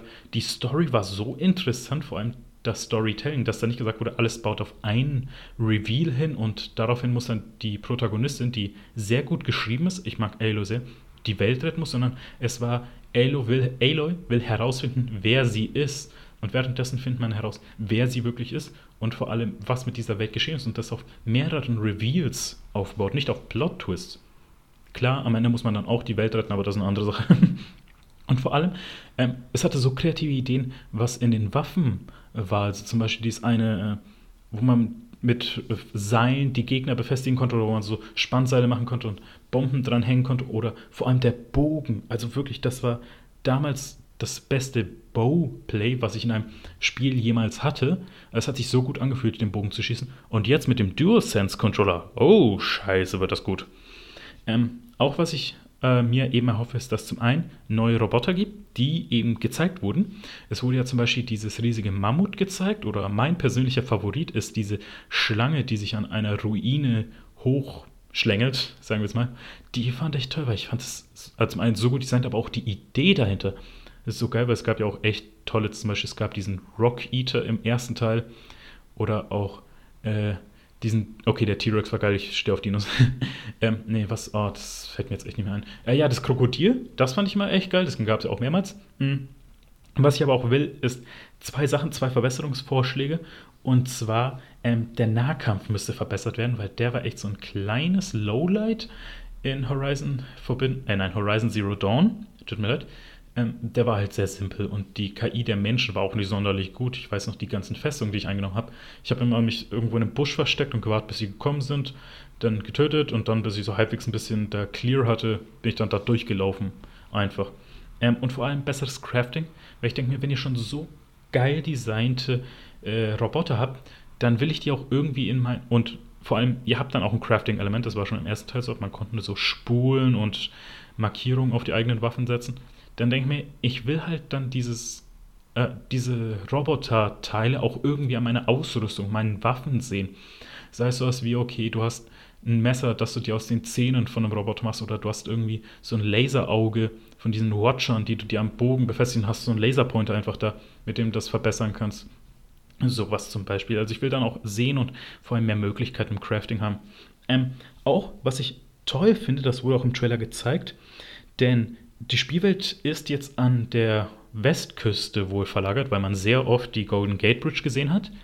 Aber, und vor allem es heißt Forbidden West, also man kann davon ausgehen, dass es halt an der Westküste spielt, ähm, aber dass es vor allem mehr Ruinen gab, weil das war echt so ein Highlight bei mir im ersten Teil, diese Ruinen und zu sehen, was war in dieser Welt, was ist davon übrig geblieben. Wo ich mich auch immer noch es so witzig finde, das spielt ja irgendwie so tausend Jahre nach unserer Zeit aber die einzigen Sachen, die noch sehr gut erhalten sind, sind Straßenschilder, Postkästen und, und Schulbusse. Wo ich mir denke, aus was für einem Stoff sind diese Dinger gebaut? ähm, aber ja, Ruinenerkunden macht mir immer unglaublich viel Spaß, macht ja auch in Fallout. aber ähm, auch das Tauchen ist dann da drin, also dass hier dann eben neue Höhen und neue Tiefen wortwörtlich gibt und dass dadurch halt vielleicht neue Möglichkeiten und neue Ideen gibt, weil äh, eins meiner Highlights auch im ersten Teil war zum Beispiel die Stadt Meridian, die ja riesig war und toll designt war. Die ist ja so aztekisch angehaucht gewesen, aztekisch inspiriert worden mit diesem riesigen Turm, auf dem diese Stadt war und die Gebiete drumherum und dann diese ganze, äh, ich will es nicht Demokratie nennen, diese ganze Hierarchie, die da herrscht und diese einzelnen kleinen Märkte. Kommen wir zu Platz 1 und glaubt mir bitte, dass jedes Mal, wenn ich einen Trailer oder einen Artikel über dieses Spiel gesehen habe, ich einfach vor Freude geschrien und vielleicht sogar gekommen bin einfach, denn es handelt sich um höchstwahrscheinlich mein vorläufiges Game of the Year, voraussichtliches Game of the Year, vielleicht sogar Game of the Generation, wer weiß, weil ich bin so hyped auf dieses Spiel. Und ich kann es einfach nicht anders sagen, als I'm so fucking in love with this game. Denn dieses Spiel erscheint am 24. Mai und heißt Forspoken. Und jeder, der schon mal einen Podcast hier gehört hat, wo ich dabei war, also jede einzelne Folge, der weiß, dass ich Final Fantasy XV einfach verehre auf einem fast schon blasphemischen Level und Forspoken ist das neue Projekt desselben Studios, Luminous Productions. Und hey, oh, ich will die Spiele am liebsten jetzt schon spielen. Wirklich, ich weiß nicht, ob ich die fünf Monate aushalte. Ich bin ehrlich, jetzt glaube ich, dass ich den Cartman mache und mich einfrieren lasse. Aber es hat einfach alles, was ich liebe an einem Spiel. Erstmal das Final Fantasy XV Studio, beziehungsweise die Verbindung zu Final Fantasy XV. Dann super geile Zauber, die auch entsprechend inszeniert worden sind. Also nicht einfach, du wirfst einen Feuerball und dann ist nur kurz eine Flamme da, sondern mehr so, du hast 20 Blitze, die du um Gegner herumschießt, oder du kannst in so eine riesige Wasserkuppel einschließen, oder du haust auf den Boden und dann kommt äh, halber Berg da raus. Also das sind halt die Zauber, die so toll inszeniert worden sind und vor allem, da jetzt vor kurzem auch das Embargo für die Previews gelüftet wurde, äh, wird auch ein gewisses Crafting-Element wohl anscheinend dabei sein. So genau wurde es auch nicht gezeigt. Allerdings, dass da verschiedene Formen sind, die man einbauen kann das Movement in diesem Spiel ist einfach. Das ist so diese neue Art von Movement, die auch Spiele wie The Pathless oder Solar Ashes nutzen. Dieses fluide, vertikale, äh, flowing Movement. Einfach, wo du immer in Bewegung bist und eigentlich überall hoch kannst. Äh, zum Beispiel, da ist ja auch, dass du da fliegen und kannst gleiten, du kannst super hoch springen. Alles Mögliche ist und die Berge, die Wände hochlaufen. Ähm, da und ähm, bevor ich dann auch zum anderen Punkt komme, ähm, es ist wieder eine Isekai-Story, ja. Und zwar, das ist, was ich, ich mag das eigentlich grundsätzlich, weil man erkundet dann mit der Protagonistin äh, diese Welt. Deswegen da ist man dann auf einem Stand und erfährt ja alles über eine Welt, die im, besten Fall halt auch gut geschrieben ist und kreativ und interessant ist. Vor allem, ähm, es ist eine Person of Color, die, ein, die die Protagonistin ist. Und das finde ich toll, weil das ist erstaunlich selten. Zum einen, dass eine weibliche Person of Color ist, vor allem in einem japanischen Spiel. Und das wurde jetzt auch in den Interviews, die vor kurzem dann äh, veröffentlicht wurden, gesagt, dass das wirklich eine der ersten Intentionen waren, die für dieses Spiel standen, dass sie einen sehr guten und starken weiblichen Cast für dieses Spiel haben wollen. Und bisher eigentlich alle Charaktere, die man gesehen hat, ist weiblich. Und wo ich mir denke, ey, ich bin bekennender Feminist, ich, äh, ich zeige das mit jeder einzelnen Folge dieses Podcasts und setze mich aktiv dafür ein. Da gibt es auch mehrere Folgen, die ihr anhören könnt. Ich empfehle die Folge mit Alice Westphal zum Thema Gewalt gegen Frauen und dass sie ja das macht, wirklich, das verdient Applaus, finde ich. Ähm, dann noch äh, vor allem, äh, ja, das wurde ja auch jetzt gesagt, wegen der Welt, die hat schon ein bisschen Anleihen an Final Fantasy XV, vielleicht einfach, weil sie dieselbe Engine ist, dieselbe Team und die halt dasselbe Mindset haben. Aber ich sag's euch gleich, wenn es auch nur die geringste Verbindung zu Final Fantasy XV gibt, sei es ein Prequel, sei es ein Sequel, sei es ein Spin-off, sei es einfach nur irgendein Easter Egg, ich werde höchstwahrscheinlich vor Freude sterben. Ich mache nur Spaß, ich werde bestimmt höchstwahrscheinlich einen Herzinfarkt bekommen, aber meine Devise lautet, ich weigere mich zu sterben, bevor ich Final Fantasy 16 beendet habe.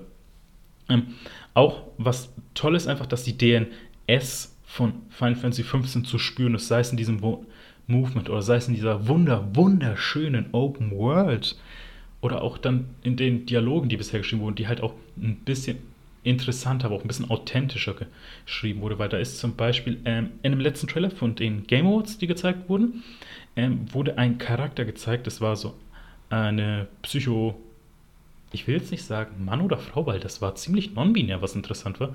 Diese Person wurde echt non-binär und äh, androgyn designt Und die war so psycho drauf.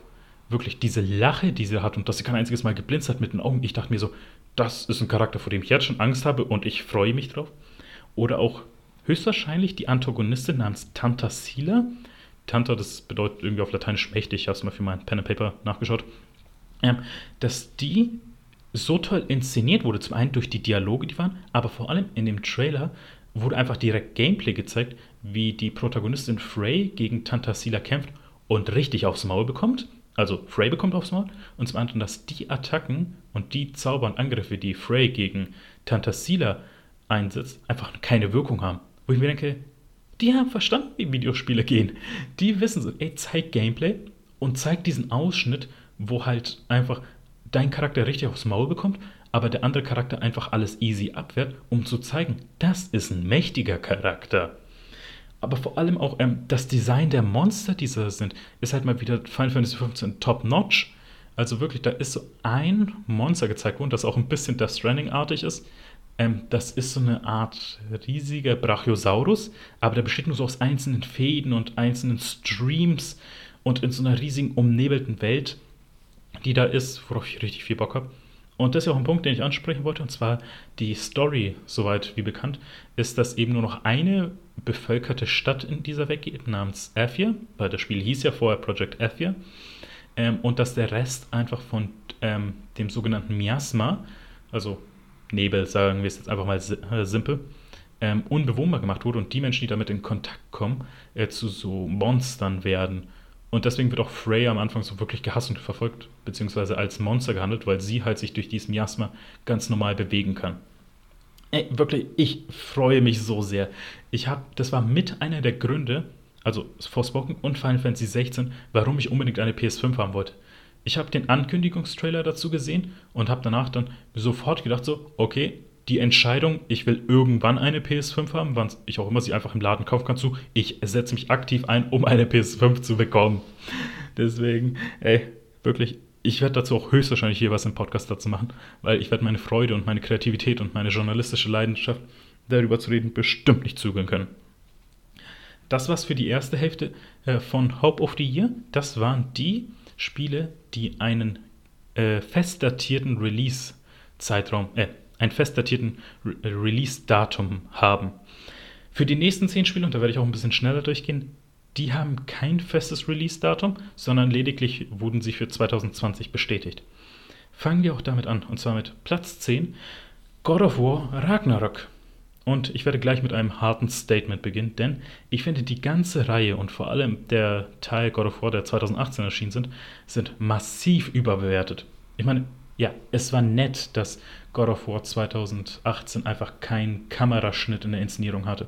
Aber abgesehen davon und vielleicht so vereinzelte Szenen, die ich an einer Hand abziehen kann, war es maximal gut, aber nicht irgendwie wie die anderen es abhalten als das beste Spiel aller Zeiten.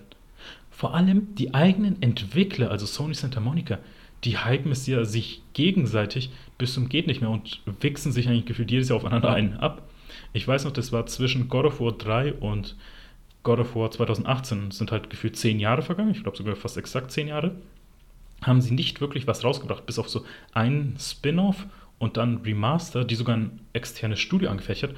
Trotzdem haben sie jedes Jahr oder jedes zweite Jahr ein Video veröffentlicht, ein neues Video, also wurde jedes Mal neu gedreht und geschrieben äh, mit The Creative Geniuses at Sony Santa Monica, wo ich mir dachte, ihr seid eher faul oder ihr seid eher einfach nur gut in der Selbstinszenierung, aber ihr habt schon seit Ewigkeiten kein Spiel mehr rausgebracht.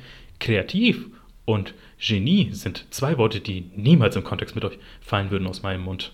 Aber dennoch freue ich mich auf jetzt God of War Ragnarök, weil das Spiel hatte halt schon echt tolle Ideen. Ich bin großer nordischer Mythologie-Fan, weswegen es halt einen Bonus bekommt. Vor allem auch, es ist Ragnarök also die Götterdämmerung und damit auch das Ende meistens der nordischen Mythologie. Also es wird immer so als das Ende in dem Pantheon äh, betitelt. Und vor allem im ersten Teil gab es ja auch echt schöne Szenen, zum Beispiel mit diesem Leviathan oder auch kreative Ideen mit diesem See, der immer wieder äh, steigt, äh, aufsteigt, das Seelevel höher wird, oder dieser Kampf gegen den schlafenden Riesen, äh, Giganten, ja, Giant, ja, Giants, also Gigant. War echt cool. Und ich hatte auch ein Problem, also die Axt war sehr gut inszeniert, allerdings die zweite Waffe, die Ketten, die waren echt lauchig. Aber ich finde es toll, weil am Ende wurde ja schon Thor angeteased und Ragnarok, das heißt, das wird heißen, Thor, der ist ja schon bestätigt, der sieht da aus wie Thor aus den Marvel Comics, also beziehungsweise mehr wie Thor aus Endgame. Aber das wird auch halt auch heißen, Odin und andere Götter werden da sein, weil, ja, Ragnarok, da ist meistens betitelt, wo und wann jeder der nordischen Götter beziehungsweise der Asen stirbt. Und ich hoffe mir, erhoffe mir davon einfach eine gute Zeit und eine sehr schöne Inszenierung. Vor allem jetzt auf der PS5. Könnte geil werden. zum nächsten Teil, und zwar zum nächsten Punkt meine ich, und zwar Platz 9, Bayonetta 3. Und es erscheint endlich 2020. Es ist jetzt vor nicht allzu langer Zeit wieder aus der Versenkung hervorgekommen. Es wurde ja 2017 angekündigt und 2021 kam dann der erste richtige Trailer. Und wenn es erscheint nächstes Jahr 2022, sind es acht Jahre seit Teil 2 gewesen. Da halt die Frage, ob sich das alles lohnt für die EntwicklerInnen. Aber ich finde Teil 1 und 2 super. Kann ich nicht anders sagen. Die sind einfach absolute over-the-top Insanity und ich liebe das. Also von zeitreisenden äh, Hexen bis hin zu dem Kampf von Himmel gegen Hölle und allein schon die Intro-Sequenz aus Teil 2, das ist, dass ein Jet durch die Innenstadt fliegt und man auf den Flügeln dieses Jet kämpf, Jets kämpft, während der eigene Waffendealer, verkleidet als der Weihnachtsmann, an den, Wenn, an den äh, Außenfassaden von den Gebäuden mit seinem Cabrio entlang fährt, um einen Waffen zuzuwerfen. So, das ist das Intro von Teil 2. Und deswegen erwarte ich halt jetzt auch, dass Teil 3 richtig over the top geht. Hm. Ich habe keine Ahnung, um was sich Teil 3 dreht, bin ich ehrlich. Irgendwie wird das Militär involviert sein, keine Ahnung, weil es gab ja diesen einen Trailer, der unglaublich beschissene Grafik hatte, das sah aus wie PS2. Und da wurde dann halt am Ende einfach Bayonetta gezeigt also bevor es in den Gameplay-Part überging, der halt Bayonetta typisch halt komplett den Bildschirm zuballert. Ähm, vor allem, das ist das Witzige, ich weiß noch, das war ein geiler, Auf, ganz witziger Aufruf, denn im ersten Teil von Bayonetta hat ja die namensgebende Hexe lange Haare, in Teil 2 hat sie einen Kurzhaarschnitt und bei Teil 3, das ist erstaunlich viele Artikel darüber gab es, dass sie Zöpfe bzw. Braids hat. Also der Haarstil ist ja auch narrativ gesehen bei äh, Bayonetta immer ganz wichtig, weil ihr Anzug besteht aus ihren Haaren und sie beschwört ein Monster aus ihren Haaren immer. hey, ich habe sehr großes Vertrauen, weil Platinum Games, wenn die halt mal was machen, dann machen sie es aber auch richtig. Vor allem, wenn nicht Yoko Taro involviert ist, weil ihr wisst ja, ich bin kein großer Nia-Fan. Aber wirklich, die Action schaffen sie und äh, ich glaube, wenn wir Glück haben, ist bis dahin die Legalisierung von Cannabis durch, dann wird es halt auch spaßiger werden. Beim nächsten Teil, und da müsst ihr mir glauben, dass das tatsächlich eine gute Spielreihe ist, weil wenn man Namen hört, kann man sich bestimmt denken, das war nichts, aber glaubt mir, das ist gut und zwar Platz 8 ist Mario plus Rabbits Sparks of Hope. Und es gibt ja schon den ersten Teil Kingdom Battle und um das am besten zu beschreiben, zitiere ich keine Funny Games, ich bin auch ein Fan von denen die zum ersten Teil gesagt haben, es ist besser, als es jedes Recht hat zu haben. Und das unterschreibe ich so, wirklich, weil, ey, die Rabbits sind eigentlich nervig. Die sind so, keine Ahnung, ein paar Stufen unter den Minions mittlerweile. Und Mario war abseits der RPGs nie für die taktische Tiefe bekannt. Und selbst in den RPGs war es nicht so tief. Aber dass sie dann daraus ein Tactical RPG gemacht haben, Rundenstrategietitel, das war ein bold Move aber verdammt gut umgesetzt und verdammt spaßig. Also die sind, das, der erste Teil ist richtig, richtig gut und wie gesagt, er ist deutlich besser, als es jedes Recht hat zu haben. Und Teil 2, ähm, der geht jetzt mehr in Richtung Mario Galaxy, also mit den verschiedenen Planeten und es hat auch ein paar witzige Ideen, wo man gesehen hat schon, dass also diesen Humor von äh, Mario und Rabbits äh, wieder zurückbringt. Und es ist das Interessante, diesmal ist, ist das Spielgeschehen nicht auf so Rasterfeldern bzw. Schachfeldern, wie es im ersten Teil war, äh, platziert, sondern hier hat man wirklich einfach ein Spielfeld mit größeren Arealen, in dem man sich bewegen kann, je nachdem, wie viel Ausdauer und Punkte man investiert hat. Und wirklich, abgesehen davon, do your thing. Ich fand den ersten Teil großartig, ich hatte meinen Spaß damit. Und das, was ich bisher gesehen habe, war eigentlich mehr so more of the same mit vielen neuen Ideen. So, ich werde mich freuen. Ich, ich werde es auch auf jeden Fall spielen und ich weiß auch, dass das Add-on zum ersten Teil sehr gut war, das ich allerdings nicht gespielt habe. Deswegen, vielleicht werden sie auch viele dieser kreativen Ideen schon ins Hauptspiel für das zweite äh, Installment mit einbringen. Jetzt kommt der Part, wo ein paar Indie-Spiele drin sind, deswegen stay with me. Platz 7 lautet Bear and Breakfast. Ja, und es gibt zwei es gibt zwei verschiedene Parteien, die sich auf dieses Spiel freuen, und zwar meine Freundin und mich. Meine Freundin, ähm, weil sie steht auf cozy Aufbausimulationen wie Farming Games, also wie Story of Seasons, Cozy Groove oder Heaven's Park. Ich, ich mag einfach Bären und ich finde das Wortspiel so geil. Denn ja, der Name ist Programm. Als ein etwas ängstlicher Bär peppelt man ein Bed and Breakfast auf. Und ich finde das eigentlich super interessant. Ich finde das echt cozy. Ich denke mir, das ist ein schönes Spiel, was ich vorm Einschlafen spielen kann oder an so einem gemütlichen Nachmittag oder Samstag, Sonntag, Wochenende. Und vor allem, man kann jetzt nicht nur das eigene Bear and Breakfast äh, aufbauen, sondern wie es gezeigt wurde, auch so die umgebende Gegend und den umgebenden Wald erkunden. Und irgendwie haben da auch Geister damit zu tun. Die Trailer, die bisher gezeigt wurden, gingen alle so maximal eine Minute. Aber ey, das ist so ein schönes, entspanntes Spiel und ich mag das.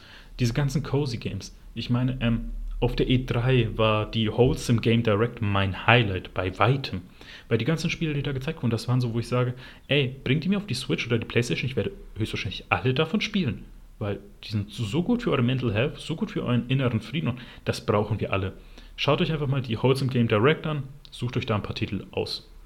Sind alles Indie-Spiele vor allem, deswegen, ja, ey, bei Indie-Spielen hat man mich sofort. Nächster Titel und das hat sehr vieles von dem, was ich mag, denn es handelt sich bei Platz 6 um Potion Pyramid. Ich bin ein großer Fan von Alchemie in Videospielen. Ähm, da ist ja auch zum Beispiel Atelier RZA 2 dieses Jahr erschienen. Also die Atelier-Reihe, die ja darauf basiert, dass man halt Alchemie betreibt und Items miteinander kombiniert und neu erschafft. Und das hat diesen Drang nicht ganz erfüllt. Wirklich, da war einfach so, ich wollte mehr, ich habe mehr erwartet und das Spiel hat es nicht ganz geschafft, meiner Erwartung gerecht zu werden. Bei Potion Permit spielt man einen Apotheker bzw. einfach Alchemisten und das Spiel hat sehr großen Stardew Valley Vibe. Als ein, als ein Apotheker hilft man Dorfbewohnern mit ihren Leiden und Beschwerden und allem, analysiert sie, baut, braut Tränke, um sie zu heilen. Ähm, das Witzige, das Braun dieser Trink ist so ein bisschen Tetris-artig angeordnet, was ich interessant finde, wo man halt eben Materialien finden muss, die wirklich dieses Muster entsprechen, das man braucht und dann kann man daraus was Neues machen. Das könnte super interessant werden. Äh, man lernt die DorfbewohnerInnen besser kennen. Das, man kann auch ein bisschen, glaube ich, mit den anderen, so wie es gezeigt wurde. Und man kann mit einem Hund spazieren gehen. Weswegen es mich sofort hatte. es hat Alchemie, es hat einen super charmanten Pixel-Look und es hat Hunde und es ist ein cozy Game. Trust me, vier Punkte. Wenn es jetzt noch ein bisschen Humor mit reinbringt oder einen entspannten, schönen Soundtrack, 5 von 5, Banger. Nächster Punkt, das wird, glaube ich, wenig von euch was sagen, aber es ist ein größerer Punkt, weil ich habe mir dazu für alle Spiele hier Notizen gemacht und das hier ist, glaube ich, der größte Punkt, das geht ja fast eine halbe Seite, was ich mir aufgeschrieben habe. Und zwar Platz 5 ist Star Ocean Divine Force.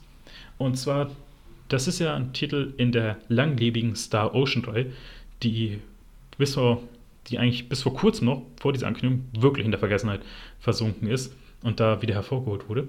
Und ich kann euch sagen, ähm, das war die State of Play von Sony, äh, wo dieses Spiel angekündigt wurde. Und ich habe mich instant in dieses Spiel verliebt.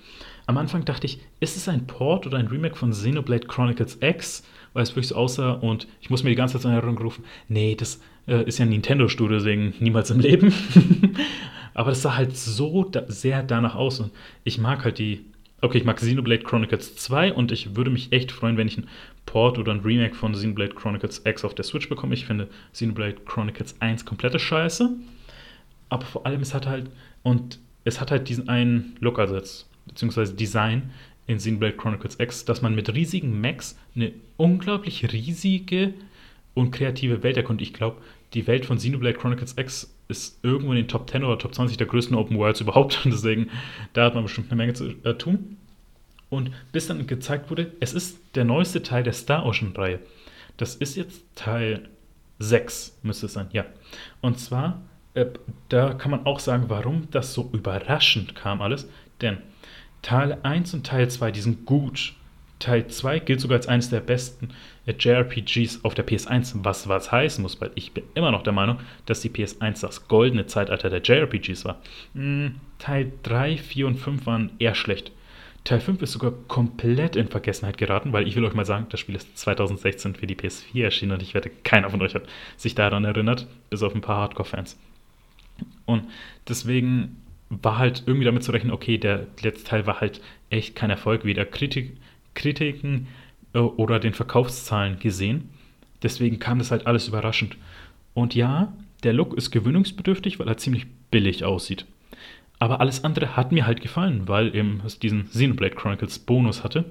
Man erkundet mit Jetpacks einfach diese Welt. Man hat große Städte, man hat groß inszenierte Attacken. Also ich bin nicht so ein Fan davon, wenn ich einen Schwerthieb mache, dass ich einfach nur einen Schwerthieb mache und der, der Gegner oder das Monster vielleicht mal kurz so aufstöhnt und umfällt, sondern I want to go full JRPG. Ich will noch, wenn ich einen Schwerthieb mache, dass ich damit einen halben Planeten spalte. Und so ungefähr waren die inszeniert. Der Bildschirm war komplett überladen. Es muss mindestens eine Epilepsiewarnung vor diesem Spiel geben, aber ich bin so dafür. aber vor allem, dieses Spiel hat mir Hoffnung bereitet. Und zwar, was ich damit meine, ist, ähm, Square Enix hat in letzter Zeit ihre alten Marken wieder ausgepackt. Das hat man jetzt zum Beispiel gesehen mit ähm, Stranger of Paradise, weil es ja ein Reimagining von Final Fantasy 1 ist. Aber jetzt auch Star Ocean, was auch eine sehr lange Reihe ist. Aber auch sowas wie das Remake von ActRaiser, ähm, was ja aus dem Nichts kam, wo man gemerkt hat, okay, die greifen die alten Marken wieder auf, die haben sie nicht vergessen. Und vor allem es herrscht ja jetzt zum Jahresende das Gerücht, dass es ein Remake von Chrono Cross geben soll. Und deswegen ist halt Hoffnung gekommen, dass vielleicht die älteren Spiele auch geremaked oder geportet werden, meinetwegen. Sogar, weil ich glaube, viele haben eine Hoffnung, dass Terranigma geremaked wird. Oder in meinem Fall, was ich halt super toll finden würde, das wäre das sehr unbekannte JRPG Treasures of the Rudras. Das war interessanterweise das letzte S NES JRPG von Squaresoft damals, weil dann sind sie auf die PS1 übergegangen.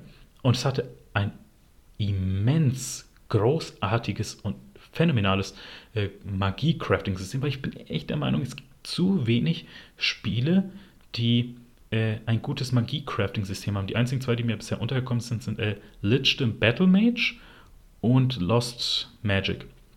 Und das Magie-Crafting-System von Treasure, Treasures of the Rudras äh, basiert eigentlich darauf auf Wörtern.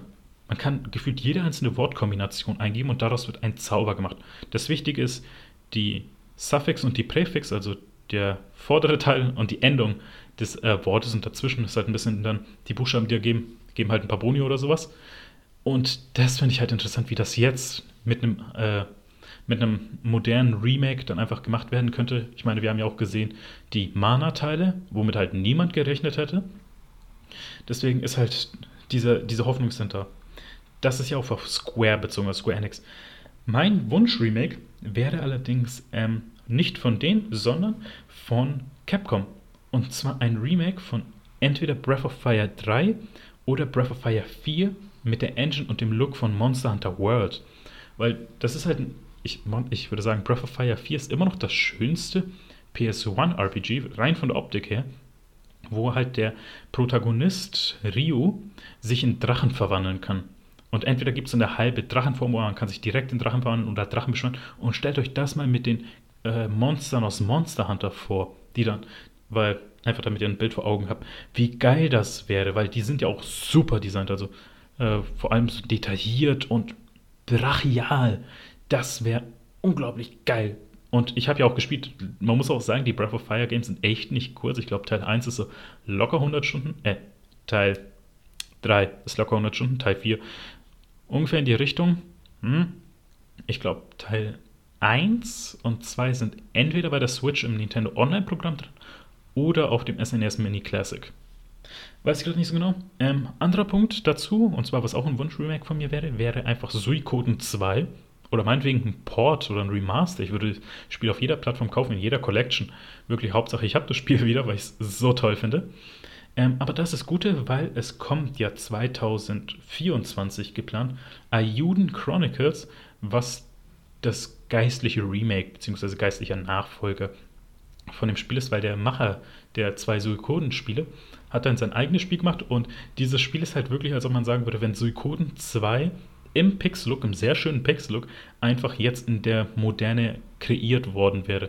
Das heißt, ich bekomme in gewisser Weise jetzt ein Remake von Suikoden 2. Der nächste Titel könnte, glaube ich, nicht so vielen von euch was sagen, aber ich glaube, wenn ich den Vorgänger nenne, dann wisst ihr, was ich meine. Und zwar, es handelt sich bei Platz 4 um Finding Paradise und den Nachfolger Imposter Factory, denn das sind Teil 2 und 3 aus der Trilogie von To the Moon. Und wirklich, To the Moon ist ein Spiel, das mich emotional so hart getroffen hat, weil ich habe, ich weiß noch ganz am Anfang und am Ende von To the Moon, das ist ein Spiel, das vielleicht zwei Stunden dauert, nicht mal, äh, habe ich so sehr geweint. Also dieses Spiel hat wirklich einfach gesagt, es greift sich mein Herz und drückt daran, bis ich nicht mehr kann. Und ja, Finding Paradise ist Teil 2 und etwas weird. Also nicht die Story, sondern ähm, Finding Paradise wurde eigentlich schon 2021 für die Switch angekündigt und sollte auch da erscheinen. Allerdings wurde aus dem geplanten Termin nichts, aber es kam halt auch keine Meldung, irgendwas was mit dem Spiel ist. Es wurde einfach nicht sagen, nicht released. Es ist schon längst auf, der, auf dem PC erhältlich, schon seit ein paar Jahren. Und es wurde ja sogar auf einer Nintendo Direct angekündigt. Also man denkt, da muss halt schon ein bisschen was Ernsteres dabei sein. Und ja, kam nichts. Ich habe mich so drauf gefreut, weil ich, äh, weil was noch bevor das überhaupt geschehen ist, passiert ist, ist, dass der dritte Teil für den PC erschienen ist, und zwar die, die Imposter Factory.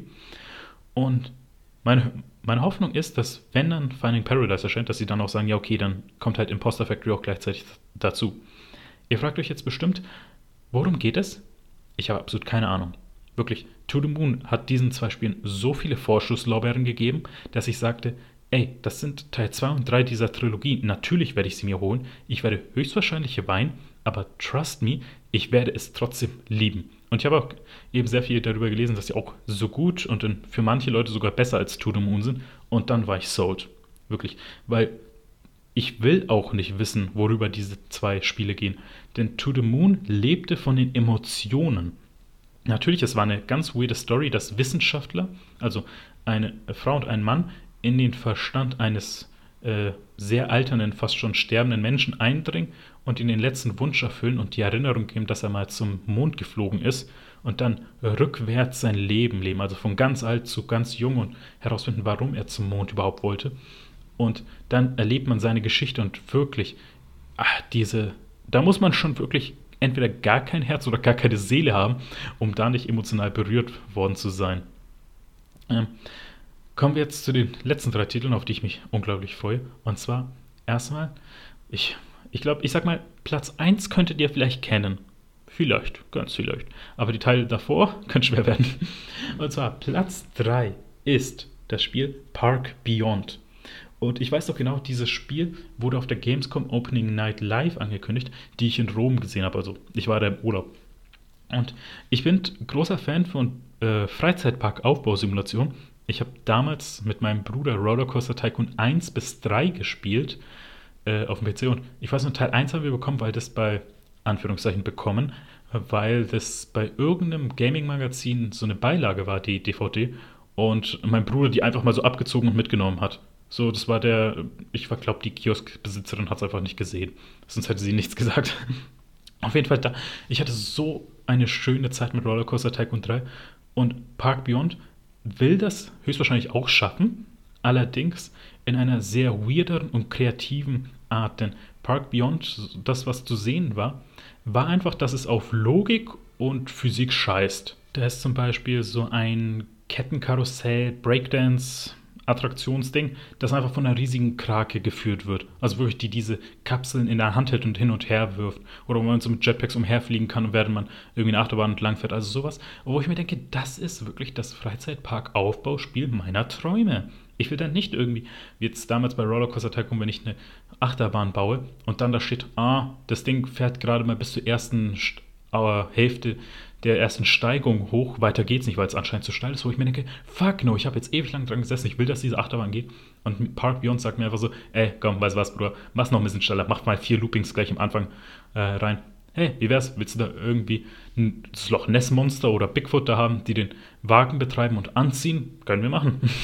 also deswegen, ich freue mich schon drauf. Ich habe auch jetzt gerade mir Jurassic World Evolution 2 geholt, das Parkaufbau-Simulationsspiel äh, mit Dinosauriern ich bin jetzt nicht so ein großer Fan von den Jurassic World Teilen und Jurassic Park habe ich leider auch nie gesehen, aber ich bin für jedes Spiel dankbar, das Dinosaurier drin hat, weil das ist wirklich einfach, es ist einfach ein Lieblingsthema von mir und auch ein gewisses Leidensthema, dass Dinosaurier nicht mehr so gut repräsentiert sind oder nicht mehr so häufig repräsentiert sind in Videospielen. Deswegen, da freue ich mich drauf. Ich werde es auch meine Freunde und meinem Otter spielen, weil mein Otter und ich stehen unglaublich auf Dinosaurier und meine Freundin spielt, spielt gerne diese Aufbausimulationsspiele, wo man viel kreativ sein kann.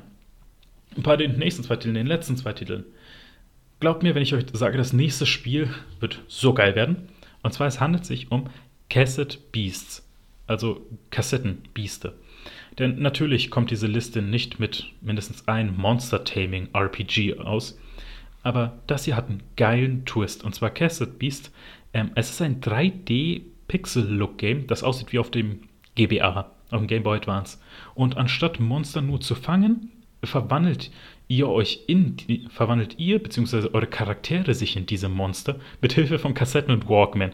Am Anfang fand ich das echt so ein bisschen fraglich, ob das die meisten überhaupt verstehen. Ich war vor kurzem auf der Geburtstagsfeier meiner Freundin und da hat eine Freundin ihr so eine Einwegkamera für den Abend geschenkt, die man halt noch aufziehen musste. Ich habe so ein Ding aktiv genutzt noch in meiner Kindheit, eine Kamera mit einem analogen Film, die ich noch aufdrehen musste die hatten keinen Plan, wie das ging. Die haben gefragt, ey, wo ist da der Knopf, wo ist der Bildschirm, äh, wo ist das Display, wo ich das sehen kann. Und wirklich, ich habe in dem Moment gedacht, fuck, bin ich alt oder fuck, seid ihr dumm. und auf jeden Fall, äh, abgesehen davon, also ich finde es halt cool, weil ich halt auch, ja, okay, ich bin zwar vielleicht ein bisschen zu spät geboren worden, um Kassetten aktiv zu nutzen, allerdings ich hatte halt, oder ich habe zwei ältere Brüder, die damals ums Verrecken nicht sich der Zeit anpassen wollten, weswegen ich halt immer die Technik und Trends und Serien und Filme von deren Zeit genutzt habe. Also das heißt, ich habe halt, keine Ahnung, locker fünf Jahre früher immer gelebt mit meinen ganzen Sachen. Und ja, ähm, das ist jetzt das Coole erstmal. Und zwar, man kann im Persona-Style mit den anderen Charakteren, die es in dieser Spielwelt gibt, ähm, sich anfreunden und sogar eine Beziehung führen. Und jetzt kommt das Geile, weil je besser eure Beziehung ist, desto besser ist halt die Interaktion im Kampf. Und diese Monster, in die man sich verwandelt, die können fusioniert werden. Und jetzt nicht so wie beim Monster Crown, wo so ein bisschen generiert wird alles, sondern das sind wirklich handgearbeitete und durchdachte Fusionierungen. Und auf der Website von Cassette Beast kann man schon mal so ein paar dieser Monster sehen und ein paar dieser Monster fusionieren in so einem kleinen Flash-Game. Und wirklich, ich bin da alle paar Monate drauf, weil ich einfach Bock habe, die zu fusionieren, weil Fusion ist eins meiner Lieblings-Design-Elemente in Spielen grundsätzlich. Und deswegen freue ich mich darauf, weil es wird auch so einen kleinen Zelda-Ansatz haben beziehungsweise Metroidvania-Ansatz, dass man diese Open World dann verschiedene Tools und Sachen nutzen kann, wie Gleiten und Endhaken war, glaube ich, auch sogar da, wenn ich mir jetzt recht erinnere. Und dann halt, wenn ich da Monster die ganze Zeit fusionieren kann, dann halt so coole da sind, das halt so schön inszeniert ist. Ich habe Lust drauf. Von der Story, die ich bisher gesehen habe, habe ich Bock drauf. Vor allem, wenn dann halt solche Sachen wie Beziehung da sind, da kann man eben davon ausgehen, dass auch erwachsenere Themen angesprochen werden. Ähm, zum letzten Titel, glaube, dazu muss ich wenig sagen. Viele von euch werden sich sicher darauf freuen, denn es handelt sich um The Legend of Zelda Breath of the Wild 2. Und ich finde das interessant und wirklich schön im Videospieljournalismus, dass eigentlich fast schon allgemeiner Konsens ist, dass man sich darauf geeinigt hat, dass Breath of the Wild ein gutes bis großartiges Spiel ist. Also es gibt selten Stimmen, die irgendwie sagen, das Spiel ist schlecht, sondern alle mochten es. Und das ist echt angenehm, weil äh, ich glaube, mehr in Richtung Weltfrieden kommen wir nicht, als dass die Leute sich darauf einigen, dass Breath of the Wild gut ist. Aber für das Sequel, ähm, ja, da ist halt die Frage, wird es more of the same werden oder wird es mehr Innovation geben? Von dem, was gezeigt wurde, es wird halt deutlich vertikaler werden und es gibt ein paar neue Gadgets, sowas wie zum Beispiel einen Flammenwerfer, wo ich mir jetzt dachte, das könnte aber auch eine Waffe einfach sein, die man aufsammeln kann. Oder dass man sich so wie Wasser durch bestimmte äh, Gebiete oder bestimmte Strukturen bewegen kann, wo ich mir denke, okay, das ist schon ganz spaßig, aber ist das jetzt was, wo ich immer einsetzen kann oder wo ich nur an bestimmten Orten einsetzen kann? Und ja, in dem Trailer wurde halt eben, wie gesagt, zeigt, dass anscheinend man auch mehr so die Skybox integriert ins Spiel geschehen, dass da halt auch so kleine Inseln sind, die da im Himmel herumschweben. Aber jetzt dann auch irgendwie wenig Neues wurde gezeigt, also im Sinne von Neuerung. Aber wo auch die Frage ist, ob wir das brauchen. Weil, hey, Teil 1 war toll, ich habe so viel Spaß darin mit gehabt, äh, damit gehabt. Ich will einfach da was erkunden, Ich will deutlich mehr kochen. Das Kochen soll noch mehr ausgebaut werden. Das war mein Lieblingsaspekt im ersten Teil. Und halt diese Schreine. Die Schreine waren auch echt eins meiner Highlights, weil da so viele tolle Designideen drin waren. Ich würde sogar sagen, da gab es echt ein paar der Schreine, die ich besser fand als diese großen Titanen. Also, und das muss schon was heißen, weil die Titanen waren ja echt ein Hauptaugenmerk des ganzen Spiels. Als letzten Punkt will ich aber auch anmerken, weil nach dem, was gezeigt wurde, wird es eine deutlich ernstere und dunklere Story haben, also dass man davon ausgehen kann bisher, ich sage nur davon, dass man ausgehen kann, dass es das äh, Majora's Mask Pendant zu Ocarina of Time wird. Also während Breath of the Wild zu Ocarina of Time war, äh, happy, fröhlich, okay, in Anführungszeichen happy und fröhlich, äh, auf jeden Fall das deutlich besser gelaunte Spiel ist und Majora's Mask halt richtig dunkel und dark wurde, dass halt Breath of the Wild 2 dann eben dunkel und dark wird. Aber auch die Frage, braucht es auch hier wieder eine Story? Weil die Story in Teil 1, also Breath of the Wild 1, die war kaum vorhanden. Also ich könnte euch die ganze Story auf einem DIN A5 Papier zusammenfassen. Gebt mir ein DIN A4 Papier und ich kann euch sogar jede einzelne Dialogzeile draufschreiben.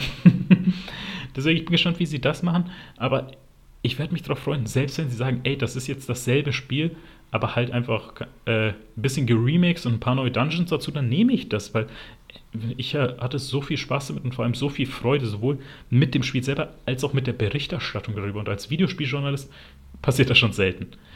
Ich werde natürlich kritisch bleiben bei allen diesen Spielen, will ich sagen. Selbst wenn sowas wie Forspoken oder Strange of Paradise schlecht wären, äh, dann würde ich das auch so kommunizieren, dann würde ich das auch kritisch sehen, alles. Also da müsst ihr euch keine Sorgen machen. Aber ich bin halt selber noch Fan, das merke ich dazu hin, weil wenn ich ja kein Fan wäre, würde ich ja diesen Beruf nicht machen, dann würde ich das alles nicht machen. Da ist natürlich Leidenschaft dabei. Aber ich finde auch, Fans sind oft die strengsten Kritiker, weil die ja sehr viel erwarten. Deswegen, bei Still Thinking könnt ihr auch auf jeden Fall mehr über videospieljournalistische Berichterstattung freuen. Und ich werde mal kritisch bleiben. Klar wird es jetzt ab und zu mal ein paar Spiele geben, wo ich sage, das sind die Spiele, die ich liebe, aber die ich halt auch schon länger liebe, nicht die, gekommen sind, schon seit einer Weile erschienen sind und wo ich einfach mit euch darüber reden will. Da könnt ihr freuen aber ich werde immer bei jedem einzelnen dieser Beiträge meine journalistischen Ansprüche niemals vergessen. Das ist ein Versprechen von mir. Und das war's mit Hope of the Year 2022. Ich bin Adriano und das war Still Thinking About. Goodbye and good night.